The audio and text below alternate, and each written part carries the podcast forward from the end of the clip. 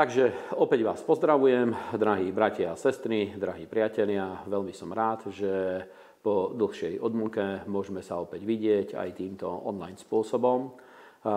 Počas minulých dvoch týždňov mali sme hostia a s ním prebiehal to, interview, ktoré sme zverejňovali, preto ja som sa k vám neprihováral cez tento online priestor, ale dneska opäť by som rád využil príležitosť aj kvôli tomu, že sme na začiatku leta, aj kvôli tomu, že e, vidím e, dobré ovocie týchto videí a týchto e, online stretnutí, online zhromaždení, ktoré máme. A veľmi som, veľmi som vďačný každému jednému z vás, ktorí podporujete Božie dielo a Božiu prácu. Ďakujeme za to, že aj finančne podporujete Božie kráľovstvo a e, rád by som vám poďakoval aj za službu, pokiaľ ste zapojení v službe v zboroch, ktorých e, slúžime, ktoré sme založili. Veľmi by som vám chcel poďakovať za to, že podporujete evangelizácie, zhromaždenia a všetky možné tie aktivity, ktoré máme, takisto technickému týmu. A veľmi som rád, že po tej koronakríze e, toto obdobie, ktoré nastalo, je veľmi dobré, je veľmi silné a z môjho pohľadu môžem povedať, že niekoľko rokov nezažil som také silné zhromaždenia, stretnutia, ako sme mali práve potom, ako skončila koronakríza. A osobne som o tom presvedčený, že jedna časť z toho je aj jeden z dôvodov toho, prečo máme také dobré zhromaždenie, je aj to, že pred koronakrízou mali sme tú konferenciu s bratom Benim Hinom a on priniesol skutočne Božiu slávu, priniesol pomazanie medzi nás, priniesol ho do tohto regiónu a vidím celkom takú silnú zmenu v tom, že začali sa diať veľmi eh, také silné uzdravenia, o ktorých zvykneme hovoriť aj na bohoslužbách, na zhromaždeniach tieto svedectvá tu na v tomto online priestore ešte zatiaľ nechcem o týchto e, uzdraveniach hovoriť, ale určite v blízkej dobe aj tí ľudia, ktorí prijali uzdravenia, keď budú mať v rukách e, lekárske potvrdenia, urobíme s nimi intervia, pokiaľ budú preto otvorené a e, dáme im priestor, aby mohli zverejniť tieto svedectvá, aby skutočne boli na Božiu slávu. Celé toto obdobie ktoré prešlo, bolo veľmi zvláštne, bolo veľmi veľa takých otázok nad tým, že ako bude vyzerať cirkev potom, ako prejde táto koronakríza. Dokonca ma oslovili z jedného kresťanského časopisu, aby som zodpovedal pár otázok na to, čo kríza zobrala, čo koronakríza dala kresťanom. A keď mám povedať zo svojho, zo svojho pohľadu, tak môžem povedať, že obdobie bolo síce veľmi špecifické, ale zdá sa mi, že pre duchovný život a pre službu Božieho kráľovstva toto prinieslo viacej osohu ako problémov. Aj keď je pravda, že nemohli sme fungovať normálnym systémom, na ktorý sme boli roky, roku cez zvyknutí, že dvakrát do týždňa mali sme štandardnú bohoslužbu, ale e, fungovali sme viacej v tomto online priestore ale keď sa na to dívam spätne, vidím, že väčšina ľudí skutočne vyšla z tohto obdobia silnejších, mnohí si uložili myšlienky, prehodnotili motívy, ciele svojho života, zámery, plány, ktoré majú do budúcnosti a osobne som presvedčený, že skutočne pre budúcnosť Božieho kráľovstva a Božieho diela toto prinieslo viacej pozitívnych vecí ako negatívnych. Takže e, veľmi som rád, že tie zhromaždenia, ktoré e, sme nabehli, e, mnoho boli také veľmi silné, mnohé boli tematické, hovorili sme o oslobodení od strachu, hovorili sme o smelosti, teraz mali sme sériu, kde sme hovorili o dôležitosti odpustenia a videl som, že na všetkých týchto zhromaždeniach veľmi silne sa pohyboval Svetý duch, videl som veľmi silne, že Božia moc sa dotýkala životov ľudí. A som z toho osobne veľmi nadšený. A takisto samozrejme cítim taký vnútorný záväzok a zodpovednosť aj voči tomu, aby aj celé leto a jesenné obdobie, aby sa veľmi, veľmi, veľmi dobre rozbehlo. Samozrejme vieme, že vysia vo vzduchu tie otázniky nad druhou vlnou tej, tej vlny ochorenia a to, že nakoľko by to mohlo zasiahnuť opäť do verejného života alebo nie ale pre mňa je to skutočne vzrušujúci čas, pretože vidím, že aj čo sa týka budúcnosti, aj čo sa týka prítomnosti, stále musíme stáť na viere v Božie slovo a nemáme veľa prírodzených istôt, pretože nikto nevie presne povedať o tom, že akým smerom veci sa budú uberať. A ja v tom cítim práve tú výzvu, že skutočne ešte o mnoho silnejšie, intenzívnejšie sa treba opreť o Božie slovo. Je treba mať veľmi plnohodnotný, silný duchovný život, dobré spoločenstvo so Svetým duchom, dobré spoločenstvo s Božím kráľovstvom a to vám z celého srdca prajem. Chcel by som dneska využiť tento čas na jednu veľmi špeciálnu tému, ktorou by som sa chcel zaoberať, ktorú počas týchto letných období alebo na začiatok leta zvykneme preberať v zboroch a na zhromaždeniach. A ja by som práve tento čas využil práve na to, aby v tomto online priestore som vás povzbudil, čo sa týka toho letného obdobia, ktoré je pred nami, lebo je pravda, že letné obdobia má svoje špecifiká. A práve o týchto špecifikách chcel by som hovoriť a jedna časť bude o tých nástrahách letného obdobia, alebo ako sa im vyvarovať, ako posilniť svoj život. Druhá časť bude o tom, ako zostávať silný pre pána, aj vtedy, pokiaľ zmeníme na krátky krátky čas miesto svojho bydliska, pokiaľ odcestujeme na dovolenku, či už k moru, alebo do, niekde do hôr, alebo na rôzne iné miesta a ako v tomto čase zostávať silný pre pána a pre Božie kráľovstvo. Takže poprosím vás, Prvé miesto z Božieho slova, samozrejme mám niekoľko veršov, ktoré by som rád s vami pozrel, prečítal. Prvé miesto je Žám 25. Odtiaľ to začneme. A chcel by som v tejto e, časti, chcel by som hovoriť o zmluve s hospodinom, o, o tom e, zmluvnom vzťahu, ktorý máme s Bohom. A môžeme čítať od 8. E, verša v 25. žalme. Dobrý a priamy je hospodin, preto vyučuje hriešníkov pravej ceste. A činí to, aby pokorní chodili v súde a vyučuje pokorných svojej ceste Všetky stezky hospodinové sú milosťou a pravdou tým, ktorí ostrihajú jeho zmluvu a jeho svedectvá. Pre svoje meno hospodine odpustí moju neprávosť, lebo je veľká.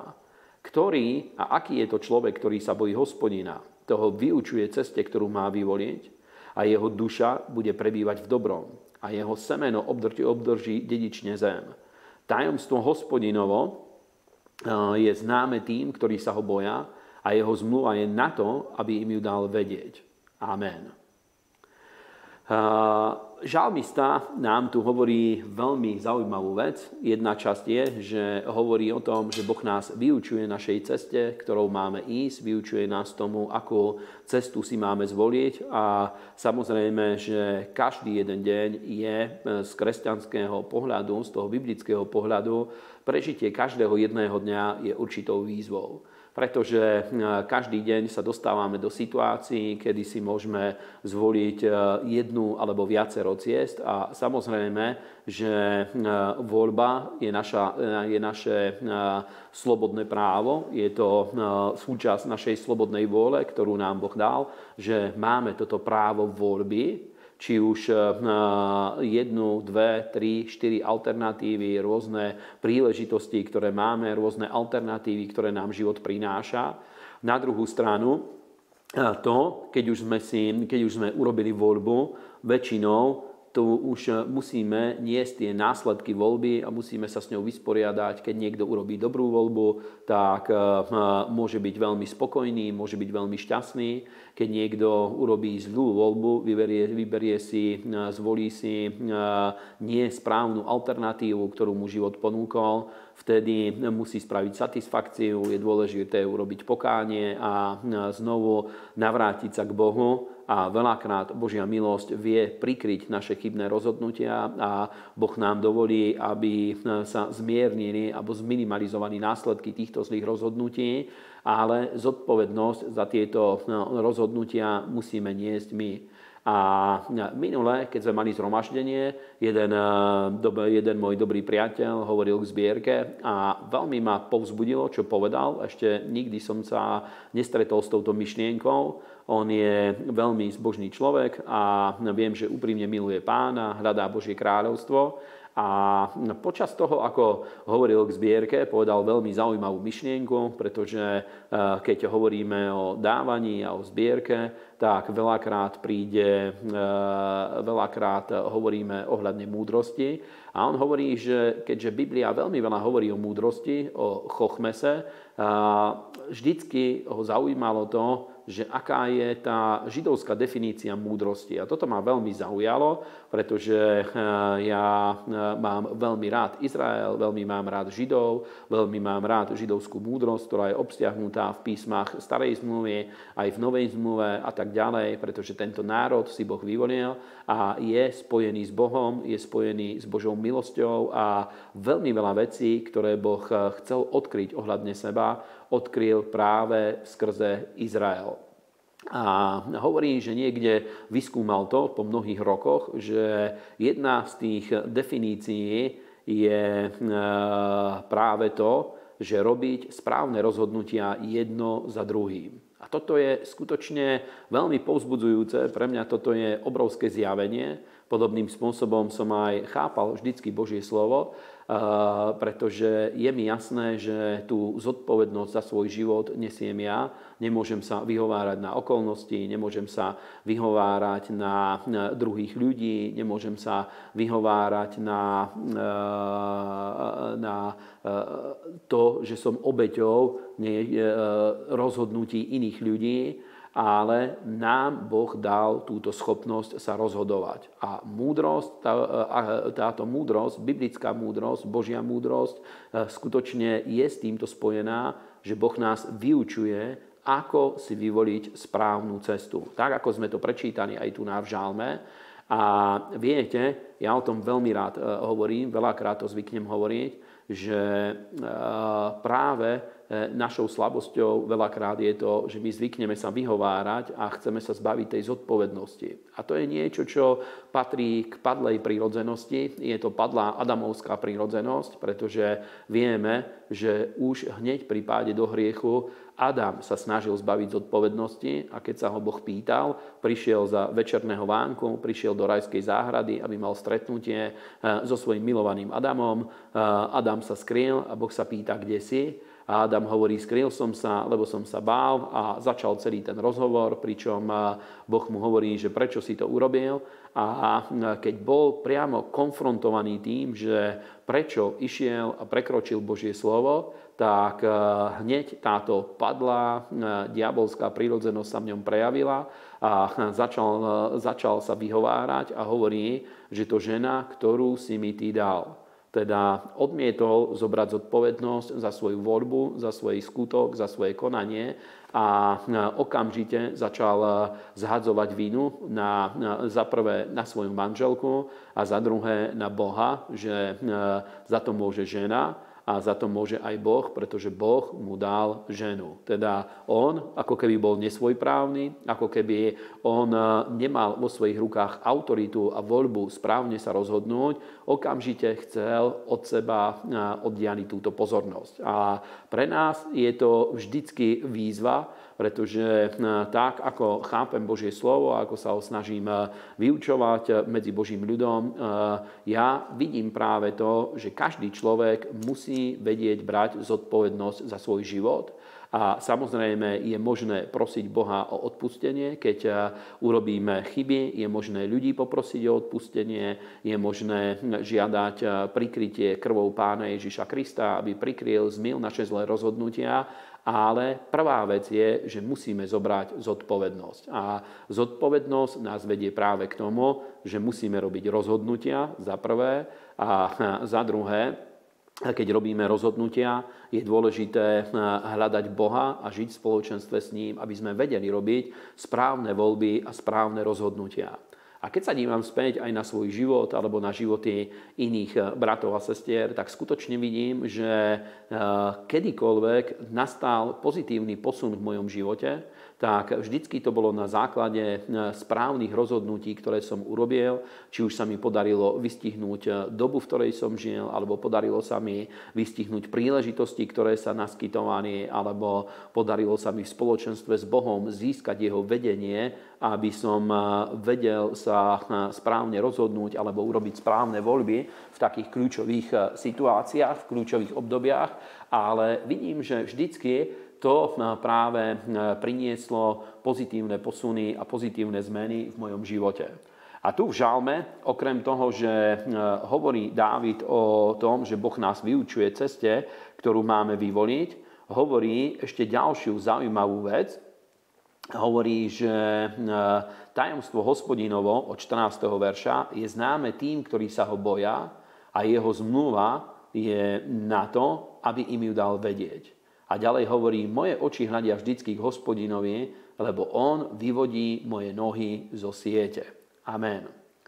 A skutočne 14. žalm hovorí o tajomstve hospodinovom. A toto je veľmi veľké zjavenie, že e, ako Boh rozmýšľa, ako Boh sa díva na nás, ako e, Boh sa díva na tvoj život, akým spôsobom Boh sa díva na môj život, ako je možné vybudovať silné, blízke, osobné spoločenstvo s Bohom, dlhotrvajúce spoločenstvo s Bohom, spoločenstvo, pri ktorom eh, vieme robiť správne voľby, pri ktorom Boh nás vyučuje ceste, ktorú máme vyvoliť, eh, ktorú si máme vyvoliť, ktorou máme ísť a znovu sa dostávame k tým správnym voľbám. A jednoznačne hovorí, že to tajomstvo hospodinovo je spojené so zmluvou. A e, tak, ako vidím a vnímam Boží ľud, tak eh, ja cítim to, že v týchto dňoch, v tomto období je veľmi dôležité medzi kresťanmi hovoriť o zmluve, hovoriť o tajomstve zmluvy, pretože vzťah s Bohom skutočne je založený na zmluve a je toto tajomstvo, že Boh, eh, sa na, boh s nami uzatvoril zmluvu, uzatvoril s nami zmluvný vzťah a podľa Biblie môžeme vidieť, že zmluva to je to najsilnejšie spoločenstvo, najsilnejšie spoločenstvo, aké vôbec osoby môžu v tomto svete alebo na tejto zemi uzavrieť. Pre nás to no, možná, že je trošku komplikované toto pochopiť, pretože právny systém, v ktorom žijeme, je taký, že keď sa aj uzatvorí zmluva, aj náš právny systém chápe to, že zmluva je najvyššia dohoda, ktorá môže byť uzatvorená a je potvrdená podpismi, ale žiaľ v tom prostredí, v ktorom sa nachádzame, veľakrát to zmluvné slovo nemá až takú váhu a veľmi veľakrát sa porušujú zmluvy, či už medzinárodné zmluvy na politickej úrovni alebo zmluvy v rámci rôznych politických subjektov, pracovné zmluvy, občianskoprávne zmluvy. Veľmi veľakrát zmluvy sú porušované ale Boh, vďaka Bohu, nikdy neporušil svoju zmluvu a nikdy ju ani nezruší.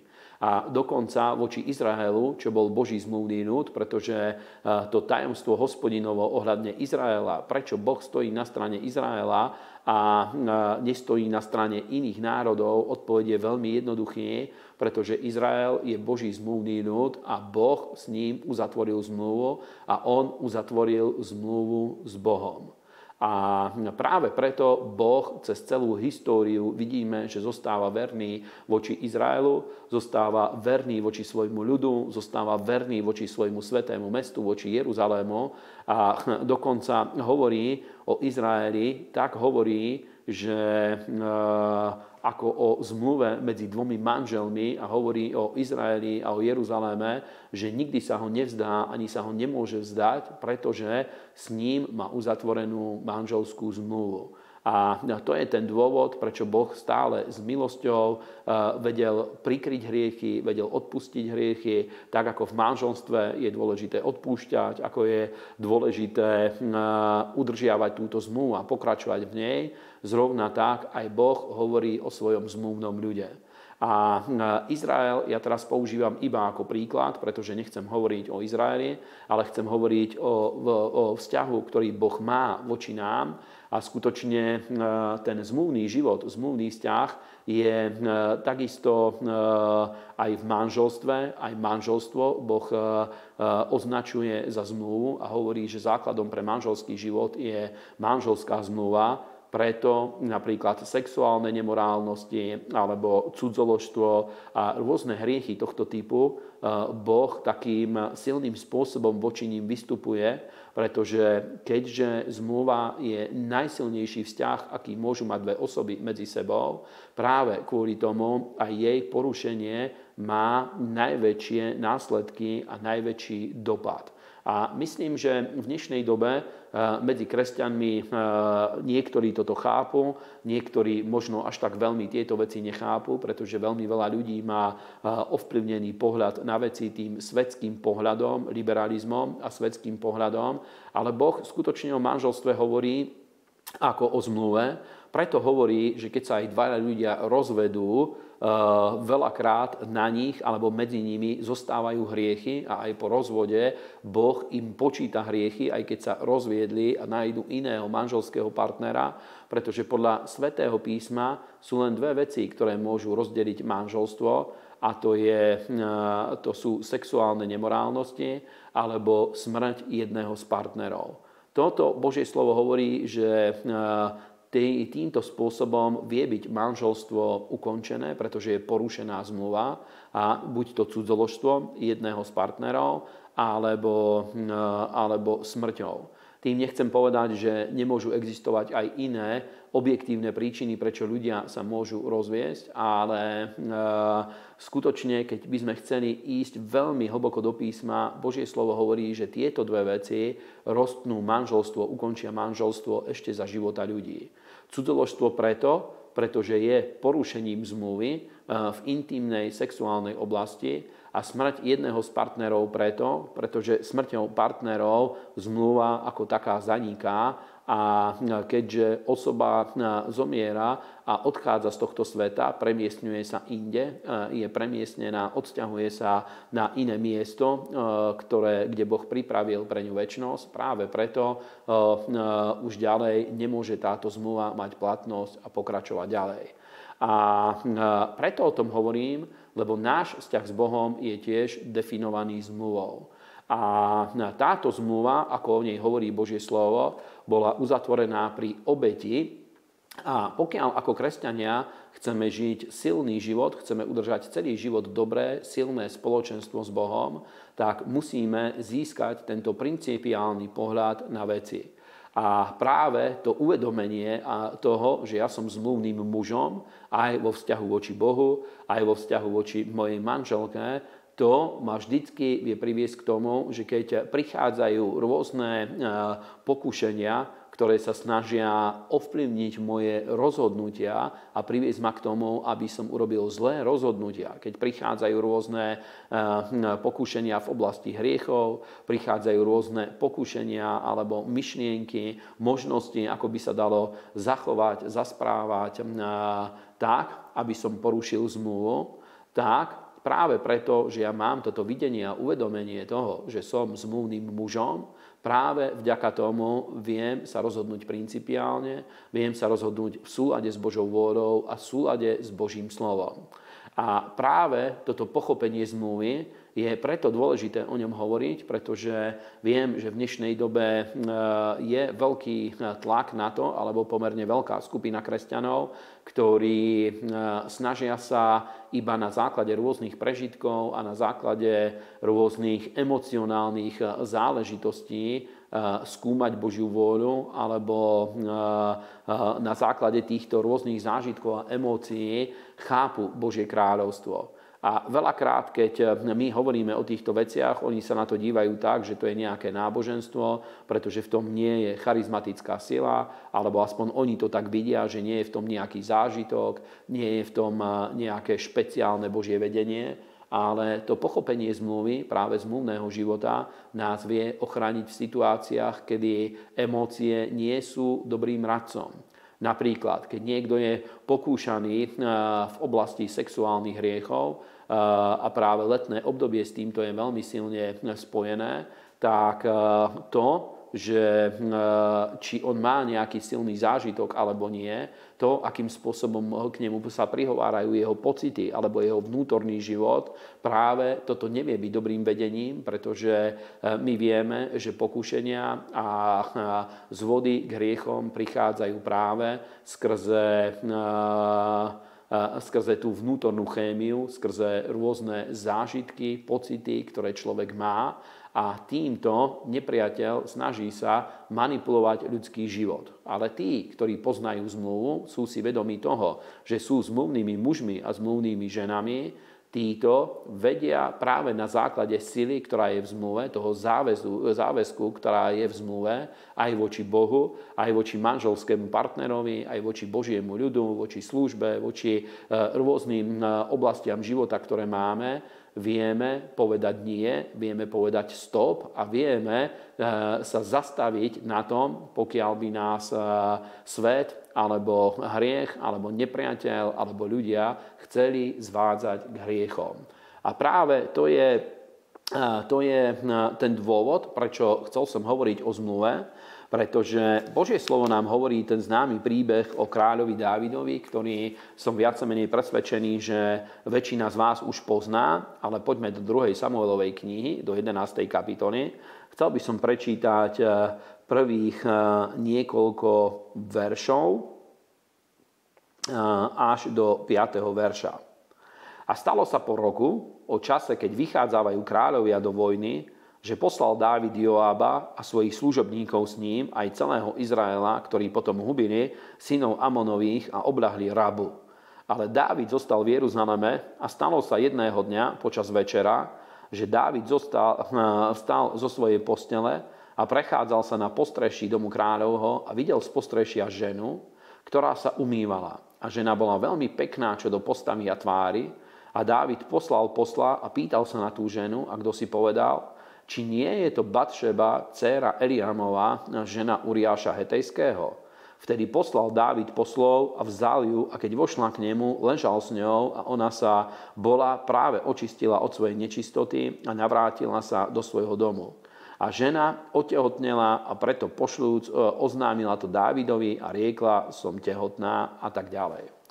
A Božie slovo nám tu hovorí o jednej veľmi smutnej udalosti, ktorá mala aj mnohé tragické následky, pokiaľ ide o Dávidov život, pretože eh, ak sa pamätáte, v minulosti zvykli sme hovoriť o tom, že Dávidov život už nebol taký ako predtým, práve po tejto udalosti, ktorá eh, započala cudzoložstvom s Batšebou. Dovtedy Dávidov život bol úplne jedinečný a fenomenálny a aj keď e, sa dostával do rôznych bojov, dostával sa do rôznych problémov, dostával sa do rôznych e, situácií, kedy e, voči nemu vystupovali nepriatelia, on stále robil jedno dobré rozhodnutie za druhým a jeho život stále išiel smerom hore a Boh bol s ním a Božia ruka bola s ním. Ale po tejto udalosti s Batšebou nemôžeme povedať, že Boh by odstúpil od Dávida, pretože Božia milosť ho zachovala až do konca. A vďaka Bohu Dávid aj potom to urobil veľa dobrých rozhodnutí, ale práve táto udalosť mala následok eh, rôznych eh, tragických situácií, čo, eh, čo, sa, čo sa týkalo pokazenia vzťahov, dokonca bratovraždy v jeho vlastnej rodine, alebo týkala sa tomu, že jeho vlastný syn sa vzbúril voči nemu a diali sa rôzne situácie okolo neho, ktoré už e, nemali, nedali sa porovnať tým bojom, ktoré Dávid mal predtým, pretože predtým bojoval o víťazstvo a o to, aby sa posúval ďalej. A tie boje, ktoré Dávid ale e, viedol po tejto situácii a Boh bol vďaka Bohu s ním, Tie udalosti už môžeme hovoriť, že to bol boj o udržanie toho, čo bol získal predtým. Už nevedel sa posúvať ďalej a jeho život nebol už taký úspešný, ako bol predtým, čo je samozrejme eh, Božiu bázeň, budiaca výzva pred každým jedným z nás. A skutočne na základe poznania zmluvy z hospodinovej, toho zmluvného postoja voči Bohu, ktorý Boh má voči nám a ktorý aj my máme voči Bohu, na základe tohto vieme robiť správne rozhodnutie jedno za druhým. Aj vy, drahí priatelia, drahí diváci, viete robiť správne rozhodnutia aj teraz počas letného obdobia. Takisto aj ja viem robiť správne rozhodnutia aj teraz počas tohto eh, eh, letného obdobia a práve kvôli týmto výzvam, pretože viem, že e, e, viacerí chcú cestovať do zahraničia alebo budú oddychovať tu na v tomto prostredí, práve to, keď nastáva tá zmena štandardného rytmu, ktorý má, toto bolo podobné aj u Dávida, že zmenil sa ten štandardný rytmus života on nevyšiel do vojny tak ako predtým, pretože e, králi v tomto období veľmi veľa času investovali do bojov, do vojen, jednak preto, aby budovali hranice, jednak preto, aby e, rozšírili svoje hranice, ktoré im, ktoré hranice svojho kráľovstva, aby posúvali ďalej. A Dávid v tomto takisto bol veľmi silný ale nastala situácia, kedy e, poslal svojich blízkych spolupracovníkov, spoluslužobníkov, aby išli a bojovali, teda ďalej mal záujem na tom, aby prebiehal rozvoj, ale jeho osobný vklad v tomto nebol. A to je práve tá zaujímavá vec, že počas letných mesiacov a počas letných týždňov, keďže sú dovolenky, je, je, nastane ten prázdninový čas a e, vypadávame z toho štandardného rytmu. Samozrejme, že bohoslužby ďalej budú prebiehať celé leto a samozrejme, že my ďalej budeme budovať Božie kráľovstvo, ale viem, že počas toho rôzne budú sa ľudia striedať v cirkvi, cestujú, idú hore-dole. Práve to obdobie tej zmeny je e, také obdobie, na ktoré je dobré sa pripraviť a je dobré predtým e, urobiť rozhodnutia, čo sa týka toho, že my sme zmluvní ľudia a žijeme zmluve s Bohom. A e, Dávid práve v tomto čase, kedy išiel odpočívať, išiel oddychovať, práve v tomto období eh, vypadol z toho klasického rytmu a nezachoval tie hodnoty e, zmluvy, ktoré predtým boli také silne prítomné v jeho živote, pretože Dávid vo väčšine situácií sa zachoval ako veľmi morálny, duchovný človek, ale aj ako veľmi morálny človek a dokonca z toho predchádzajúceho života bolo skoro až nepochopiteľné, že v takejto situácii e, neobstál, podľahol pokušeniu, ktoré nastalo v jeho živote a práve o tom by som chcel hovoriť teraz, že keď nastáva pokušenie, práve ako je možné zastaviť, zabrzdiť a ostať na ceste, ktorou chodíme s Bohom. A odpoveď je veľmi jednoduchá, práve tým, keď vieme stáť a e, pokračovať v tej ceste, že my sme zmluvnými ľuďmi, sme mužmi zmluvy a sme ženami zmluvy. A e, práve diabol toto veľakrát zneužíva, je to jeho taktika, že snaží sa pozornosť ľudí odviesť od zmluvy, od toho tajomstva, ktoré je založené na zmluve. A povedali sme, že zmluva je najsilnejšie spoločenstvo, aké dve osoby medzi sebou môžu mať. Nechcem hovoriť len o ľuďoch, pretože my máme zmluvu aj s Bohom a teda hovoríme o osobách. Je to najsilnejšie spoločenstvo, ktoré medzi osobami môže fungovať. A v staroveku zmluva bola založená, fungovala pri obeti. A poprosím vás, nájdime 50. žálm. Toto je celkom zaujímavé miesto ja hm, chcem prečítať čas tohto žalmu, kde Boh hovorí, že hm, ako sa ide súdiť so svojím ľudom, pretože práve zmluva je ten bod, od ktorého Boh sa môže súdiť so svojím ľudom. Má taký bod, o ktorý sa opiera súd a to je práve zmluva. Môžeme čítať od prvého verša. Silný Boh bohov, hospodin, prehovoril a zavolal na zem od východu slnka až po jeho západ. Zo Siona, z dokonalej krásy zaskvel sa Boh. A príde náš Boh a nebude mlčať a oheň bude žrať pred ním a vokol neho bude náramná výchrica. Zavolá na nebesia hore a na zem, aby súdil svoj ľud a povie, zhromaždíte mi mojich svetých, ktorí učinili so mnou zmluvu pri obeti. A nebesia budú oznamovať jeho spravodlivosť, lebo on, Boh, je sudcom. Počuj, môj ľude, a budem hovoriť, pozoruj Izraelu a budem svedčiť proti tebe, Bohom tvojim Bohom som ja. Amen. A nechcem teraz čítať ďalej, ale Boh tu hovorí, že on je sudca, vystupuje v tejto úlohe sudcu, čo je pravda, že Boh sa s nami súdi na základe zmluvy a má to aj pozitívne, aj e, môžeme povedať, že z časti negatívne e, časti. Takisto aj my k Bohu pristupujeme na základe zmluvy. Keď chápeme zmluvu, má to pre nás aj pozitívne časti, pretože na základe zmluvy môžeme pristúpiť k Bohu a žiadať si Jeho milosť a Jeho pomoc. A to, čo sme čítali v tom úvode toho žalmu, tam Boh hovorí, že zvolal svoj ľud a hovorí, poďte, zvolal svoj ľud, s ktorým uzatvoril zmluvu pri obeti. A tu ukazuje na ten starozmluvný spôsob, ako v staroveku zvykla, zvykla byť uzatváraná zmluva. Máme to ináč zapísané aj v Božom slove, kde Boh uzatvoril zmluvu s Abramom. A bola to tá krvavá zmluva, ktorá prebiehala asi takto. Dve zmluvné strany, ktoré sa zišli, pri uzatváraní zmluvy urobili určitý rituál, čo aj u nás toto existuje. Napríklad pri rituálom pri sobáši je, že vrcholom, kedy je potvrdený sobáš, je, že podpíšu ten sobášný list, čo môžeme nazvať, že je manželská zmluva.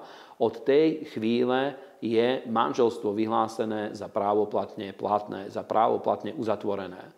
Zrovna tak, ja neviem, pri e, kúpe nehnuteľnosti alebo pri hociakej obchodnej transakcii, pri ktorej sa používa zmluva, práve ten podpis, alebo v dnešnej dobe na internete, keď niekto kupuje v, online shope, eh, v e-shope, tak eh, tiež tam je to, že týmto sa zavezuje k objednávke s povinnosťou platby, odklikne tam niečo a je to niečo podobné tomu rituálu, pri ktorom zmluva bola uzatvorená a už je neodvratná. Samozrejme, dá sa o nej odstúpiť a tak ďalej, a Boh takisto mal taký rituál, aj ľudia ho bežne používali, keď medzi sebou uzatvárali zmluvu. A takisto aj Boh mal taký rituál, pri ktorom uzatvoril zmluvu s Abramom.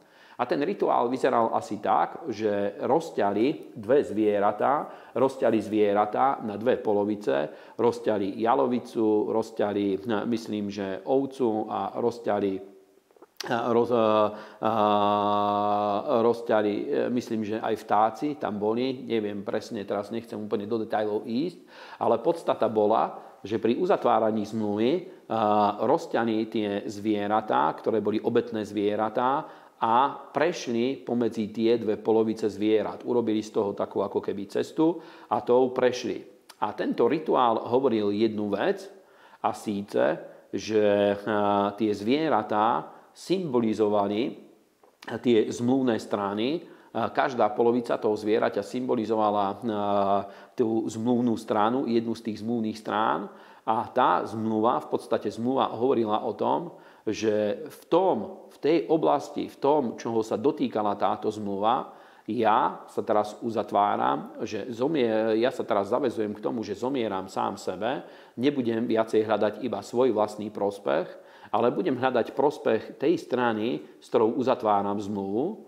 A takisto zmluvná strana, druhá zmluvná strana sa zavezuje k rovnakému činu, že v tej, v tej oblasti, ktorej sa dotýka zmluva, a už nebude hľadať iba svoj vlastný prospech, ale bude hľadať aj prospech tej druhej zmluvnej strany.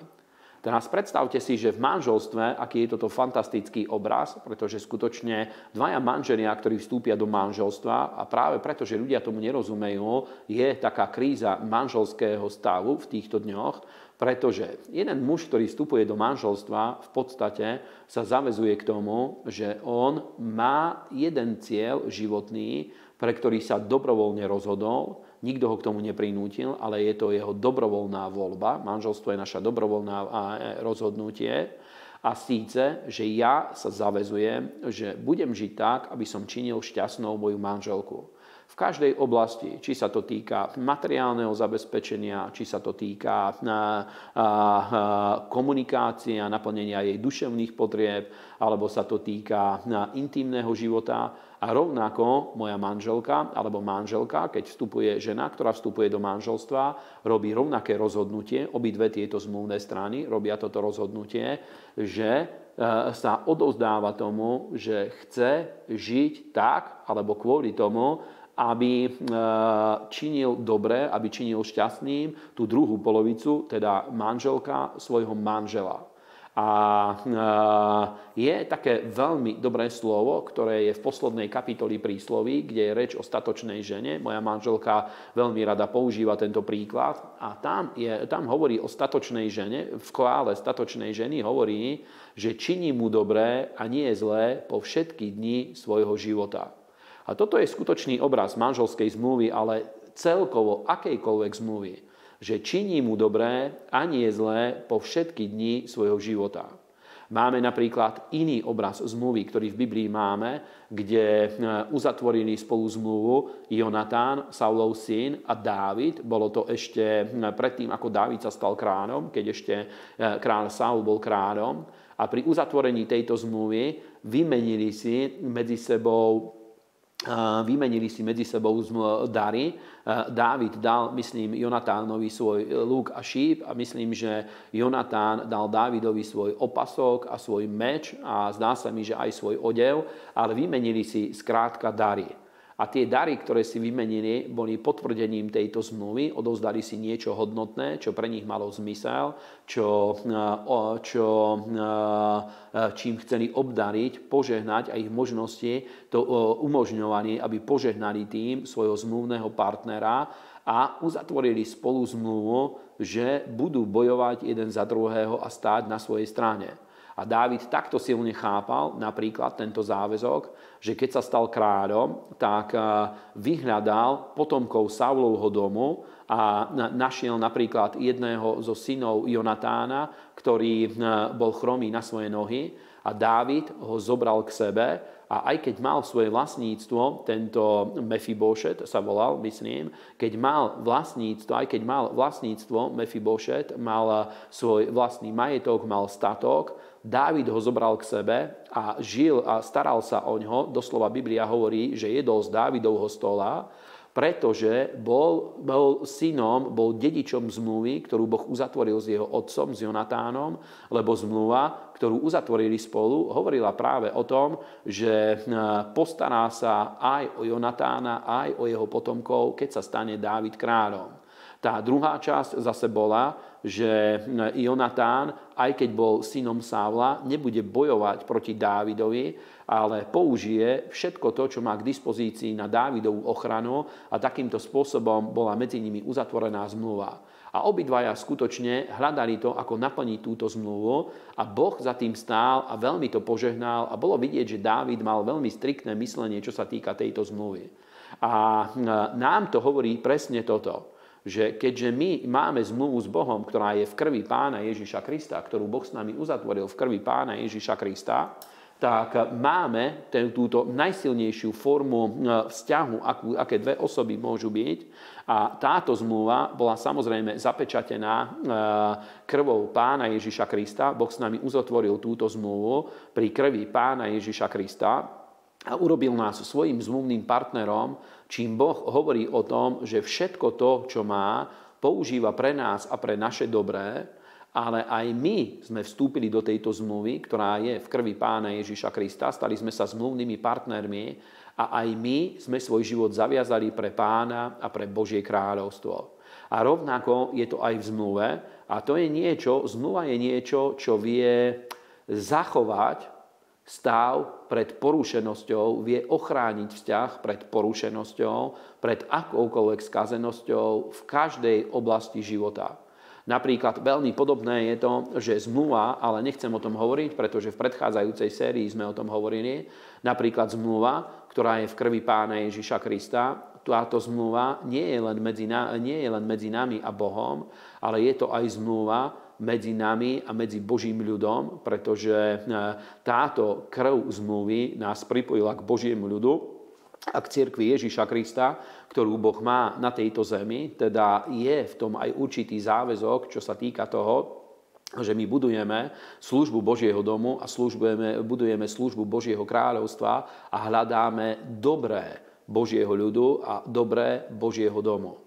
A teda zmluva je veľmi, veľmi, veľmi silný záväzok, taký, v ktorom nastáva absolútne vydanie pre tú druhú stranu. A toto vie postaviť veľkú ochranu pre našu mysel.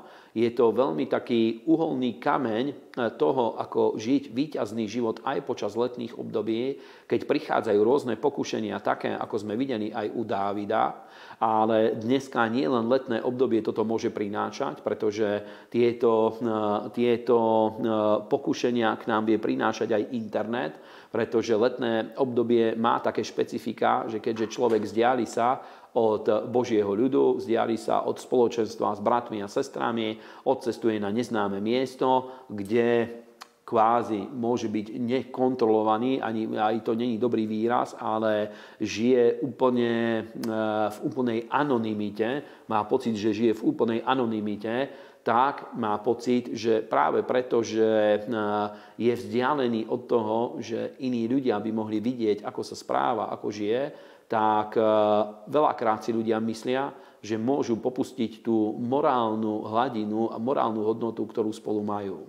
Preto napríklad my zvykneme kresťanov upozorňovať, že dvaja mladí ľudia, ktorí žijú pred manželstvom, ešte nemajú uzatvorenú manželskú zmluvu, Vôbec im neodporúčame, aby cestovali napríklad sami spolu na dovolenku bez toho, aby boli v prítomnosti iných ľudí. A už vonkoncom nie, aby napríklad v jednom apartmáne alebo v jednej miestnosti spolu, spolu bývali chlapec a dievča bez toho, aby mali manželskú zmluvu pretože je isté, že pokiaľ sa dostanú spod štandardného prostredia, kde sa nachádzajú a horia, je veľmi jednoducho predstaviteľné, že v nich zblknú rôzne vážne a rôzne žiadosti, ktoré už není také jednoduché zachovať, není také jednoduché ochrániť. Je to úplne iné, keď napríklad spolu vycestuje partia mladých ľudí a dohodnú sa spolu, aj keď sú tam, aj keď sú tam páry, ktoré spolu majú nejaký vzťah a chystajú sa na manželskú zmluvu,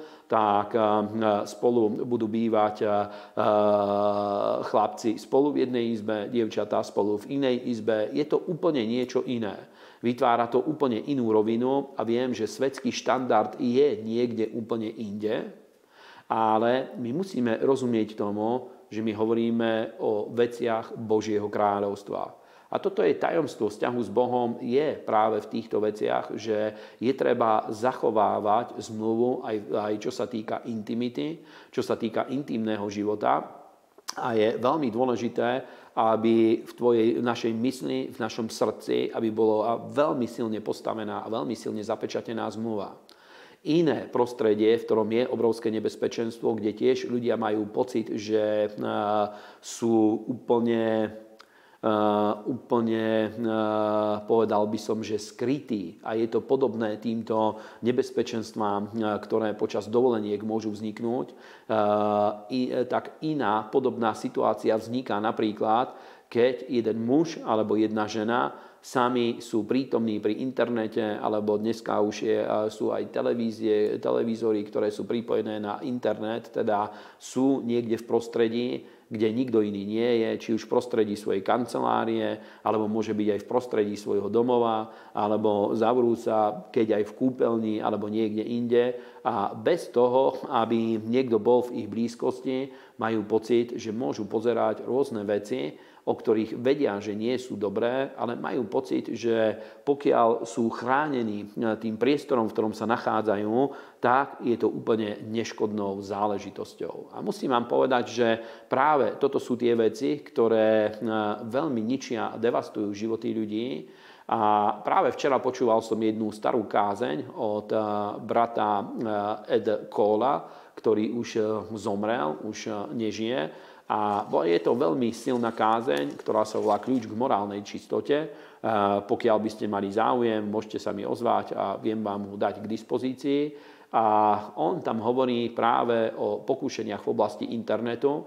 Táto kázeň niekedy okolo roku ešte pred rokom 2000 bola prinesená A on hovorí už vtedy, bol to starý pán, celý život prežil v službe Bohu. Boh ho veľmi silne používal, aby vybudoval jedno silné hnutie mužov, ktoré sa volalo promiský prsk, čo znamená toľko, že tí, ktorí držia sľuby, ktorí držia zmluvu alebo dodržiavajú sľuby, teda boli to, mal za cieľ vybudovať hnutie mužov, ktorí držia zmluvu, ktorí majú, ktorých slovo je áno, áno a nie, nie. A ináč jeho knihy, aj e, u nás známa kniha Maximálne mužstvo, alebo aj kniha Komunikácia, sex a peniaze, každému veľmi vrúcne odporúčam. Ja v lete zvyknem tieto knihy vždycky prečítať. A musím povedať, že nikdy som to neobanoval, že som to spravil, a dodneska tie myšlienky sú veľmi jednoduché, veľmi ostré, veľmi silné. Cítim, že v nich je pomazanie, je v nich oheň Svetého Ducha a je v nich silná, obrovská vnútorná sila, ktorá sa vie dostať do môjho srdca a vie posilniť správne rozhodnutia v mojom vnútri. Tieto knihy veľmi dbajú na charakter, veľmi silne hovoria o charaktere, o dôležitosti charakteru. A ja vám to vrúcne odporúčam. A on už vtedy, teda aby som veľmi neodbočil, Ed Cole už vtedy, ešte pred rokom 2000 povedal, že podľa neho internet je e, nástrojom, je silným ukazovateľom na to, že my sa blížime do antikristovskej doby. Už napríklad aj kvôli tomu, že Božie slovo hovorí, že bude postavená socha, ktorej budú dané ústa a bude hovoriť veľké veci čo presne toto bude, to nevieme povedať. Dneska žijeme už v dobe aj umelej inteligencie, žijeme v dobe, kedy rôzne hviezdy showbiznisu, ktoré už aj nežijú, vedia ich ľudia znovu vidieť na koncertných pódiách skrze eh, holografické zobrazenie, vedia znovu zažiť ich živú show, aj keď môže byť stará niekoľko desiatok rokov a tak ďalej a táto technológia veľmi pokročila dopredu, teda nevieme presne povedať, čo to bude, ale on už vtedy hovoril, práve keď išlo o tento hovoriaci obraz a o veľké veci a o tajomstva a o vzburu voči Bohu, hovoril, že internet v tomto bude veľmi dôležitým nástrojom a podľa mňa mal veľkú pravdu, aj keď internet sám o sebe je neutrálny a vďaka Bohu aj my vieme vysielať cez internet, ale práve to, že ľudia bez toho, aby boli konfrontovaní tým, napríklad, čo my veľmi nepoznáme, ale na západe existovali pornokina, kde, prebie, kde pušťali pornografické filmy v kinách a ľudia tam mohli ísť. Keď niekto sa blížil do takejto inštitúcie, tak e, bola tá hrozba, že niekto ho môže uvidieť, alebo ja neviem, návšteva verejného domu. Tak zase, keď niekto sa blížil k verejnému domu, e, mohli ho vidieť jeho známi, jeho príbuzní, jeho kolegovia, jeho susedia a tak ďalej, čo mnohým nebolo príjemné, ale na internete, kde je človek sám, tak e, veľmi ľahko môže klikať a ísť, dostať sa na miesta, ktoré e, nejakým spôsobom zabezpečuje mu to ochranu, ale to neznamená, že to nemá dopad na jeho vnútorný život. A práve Božie slovo nám hovorí o tom, ako je možné proti týmto veciam sa postaviť, ako je možné e, to, voči tomuto obstáť. A poprosím vás, nájdime, toto je posledné miesto, nájdime 1. s Korinským 11. kapitolu. Chcel by som prečítať, čo hovorí Apoštol Pavol o, e, o Večeri pánovej, pretože vďaka Bohu, keď si spomeniete, čo hovoril pán Ježiš pred, svojou, pred svojim ukrižovaním, keď e, robil Večeru pánu so svojimi učeníkmi, povedal, tento chlieb je, to, je moje telo, ktoré sa láme za vás a tento kalich je moja krv, krv novej zmluvy, ktorá sa vylieva za vás a vďaka Bohu my vieme priniesť uh, obeď pána Ježiša Krista, ani nie jeho obeď, ale jeho silu a jeho moc vieme priniesť do svojich životov, vieme priniesť na miesta, kde žijeme a kde sa nachádzame, aby skrze vieru sila oslobodenia a víťazstva a posvetenia sa vedela dostať na rôzne miesta. A ja vám veľmi odporúčam, nezvykol som toto až tak veľmi praktizovať, viem, že niektorí bratia áno, ale pokiaľ cestujete napríklad eh, na dovolenku, pokiaľ eh, doma cítite, že sú rôzne pokušenia alebo boje, a my ste robili večeru pánovu, eh, pokiaľ možno aj v prítomnosti iných ľudí, či už ako manželia, alebo aj ako jednotlivci, pokiaľ ste sami, alebo sú veci, v ktorých je treba urobiť nápravu, aby ste využívali Večeru pánov nielen v cirkvi, pretože ja viem, že my sme zvyknutí toto robiť v cirkvi, ale aj vo svojich domácnostiach. A pozrime, čo o tom hovorí e, Apoštol Pavol, 23. verš a ďalej. 11. E, kapitola 1. listu Korinským. Lebo ja som prijal od pána, čo som vám aj vydal, že pán Ježiš v noci, v ktorej bol zradený, vzal chlieb, a poďakujúc zlámal a povedal, vezmite, jedzte, toto je moje telo, ktoré sa za vás láme. To čínte na moju pamiatku. Taktiež aj kalich, keď bolo po večeri, hovoriac tento kalich, je tá nová zmluva v mojej krvi, to čínte koľkokoľvek ráz by ste chceli, by ste pili na moju pamiatku. Lebo kdo, koľkokoľvek ráz by ste jedli tento chlieb a pili tento kalich, zvestujeme smrť pánov, až dokiaľ nepríde. Takže kdokoľvek je tento chlieb alebo pije kalich pánov, nehodne bude vinným tela a krvi pánovej. Ale nech skúša sám seba človek a nech tak je z toho chleba a pije z toho kalicha, lebo ten, kto nehodne je a pije, je a pije si súd, nerozsudzujúc tela pánovho. Preto je medzi vami mnoho slabých a chorých a mnohí spia, v origináli je, že aj mrú, lebo keby ste sami seba rozsudzovali, neboli by ste súdení ale súdený súd od pána, káznení sme, aby sme neboli odsúdení so svetom. A tak tedy, moji bratia, keď sa schádzate jesť, čakajte jedni na druhých a tak ďalej. Teda Apoštol Pavol jednoznačne hovorí, že Večera pánova je taký nástroj budiaci bázeň a mohli by sme povedať, aj keď nie veľakrát to zvykneme takto hovoriť, ale Večera pánova je aj určitým nástrojom v duchovnom boji. Napríklad e, viem, že počas koronakrízy v Spojených štátoch viacerí pastori tak hovorili o Večeri pánovej ako o silnom nástroji duchovného boja proti chorobám. Viem napríklad, že Smith Wigglesworth zvykol každý deň ráno robiť si Večeru pánovu, ale je dôležité vedieť, že tam nejde o rituálnu záležitosť, nejde o to uskutočniť ten rituál, ale je to niečo, o čo vieme opreť svoju vieru, čo vie jednak priniesť tie symboly zmluvy, krv a, a moc toho obetovania tela pána Ježiša do našich životov, do našich príbytkov. A za druhé je v tom niečo, čo vie, o čo vieme opreť svoju vieru, lebo pán Ježiš povedal, že koľkokoľvek krát toto činíte, činíte to na moju pamiatku.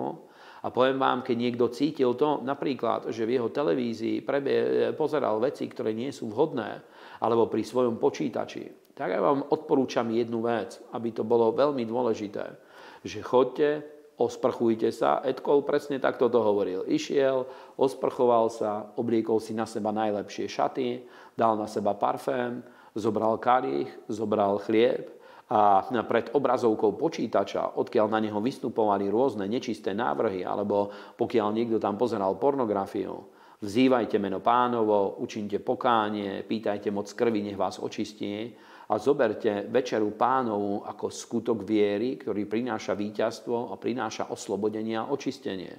Takisto na dovolenke toto zoberte do apartmánov, zoberte to do stanov alebo na miesta, kde idete aby tá moc pánovej slávy a moc zmluvy, aby vás vedela chrániť, pretože Večera pánova skutočne má tento vplyv.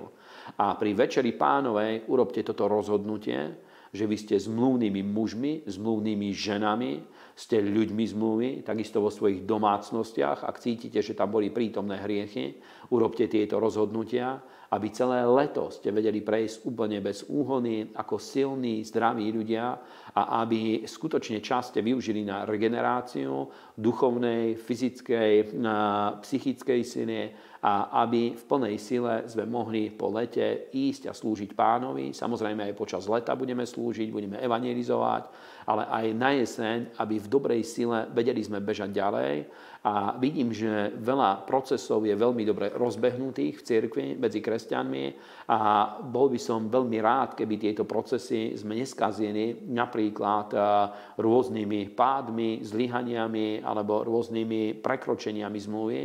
Ale prosím vás, buďte silní, pevní počas leta a prajem vám z celého srdca, aby Boh vás požehnal, aby v Božej prítomnosti a v Božej sile ste prešli aj týmto obdobím. Ďakujeme aj za príspevky, ktoré dávate na Božiu prácu a na Božie dielo. Samozrejme, teraz na konci videa budú tam tie QR kódy a všetky možné veci, ktoré môžete využiť na to, aby ste podporovali Božie dielo a Božie kráľovstvo a prajem vám veľa požehnania. Dovolte mi na konci, aby sme sa krátko pomodlili. Páne Ježišu, ja ťa chválim a vyvyšujem a ďakujem ti za tvoju milosť a dobrotu a ďakujem ti, že ja môžem žiť ako zmluvný muž a ďakujem ti, že moja manželka žije ako zmluvná žena.